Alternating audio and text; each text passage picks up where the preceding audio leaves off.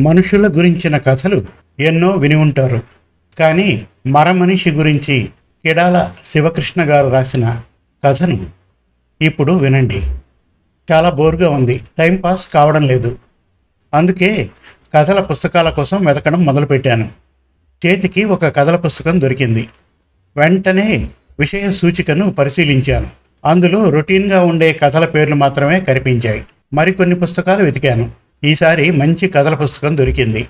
పేజీలు తిప్పి చూస్తే మరమనిషి అనే కథ కనిపించింది. అరే ఇదేదో కొత్తగా ఉందే అనుకుంటూ చదవడం మొదలుపెట్టాను.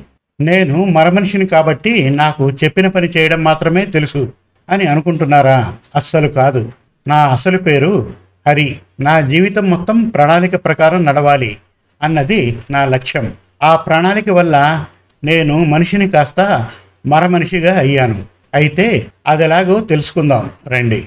నాకు యాభై లక్షల రూపాయలు సంపాదించాలి అనే కోరిక పుట్టింది. అందువల్లనే నేను డబ్బు సంపాదించడం కోసం ప్రణాళికను తయారు చేసుకున్నాను. దానివల్ల నేను ప్రతిరోజు నా పనిని సక్రమంగా చేస్తూ డబ్బును పొదుపు చేయడం మొదలుపెట్టాను. నాకు వచ్చేది పాతిక వేల రూపాయల జీతం.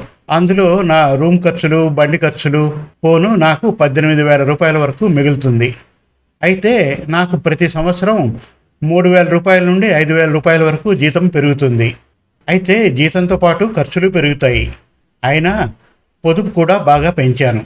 ఇలా ఐదు సంవత్సరాలు కష్టపడితే పది నుంచి పదిహేను లక్షల రూపాయల వరకు మాత్రమే ఆదా చేయగలిగాను. అన్ని రకాలుగా కలిపి కూడా.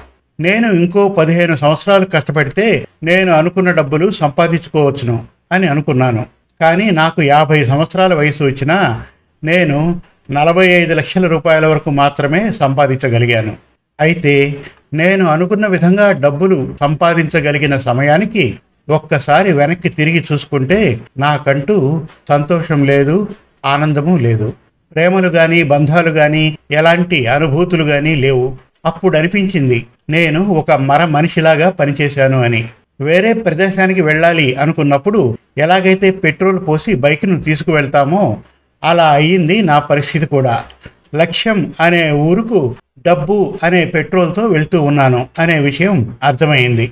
మనం మనుషులమా కాదా?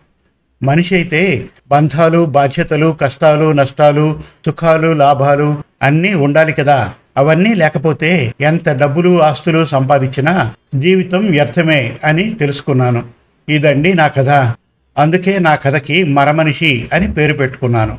కథ చదవడం ముగించాను. ఈ కథ చదివిన తర్వాత నాలో కొంతవరకు మనం మనిషిలాగా బ్రతుకుతున్నామా లేక యంత్రంలాగా బ్రతుకుతున్నామా అనే సందేహం కలిగింది. ఎలా అయితే ఏం మనిషి అనేవాడికి బాధలు ఉండాలి సుఖము ఉండాలి అప్పుడే జీవితానికి ఒక అర్థం పరమార్థం ఉంటుంది.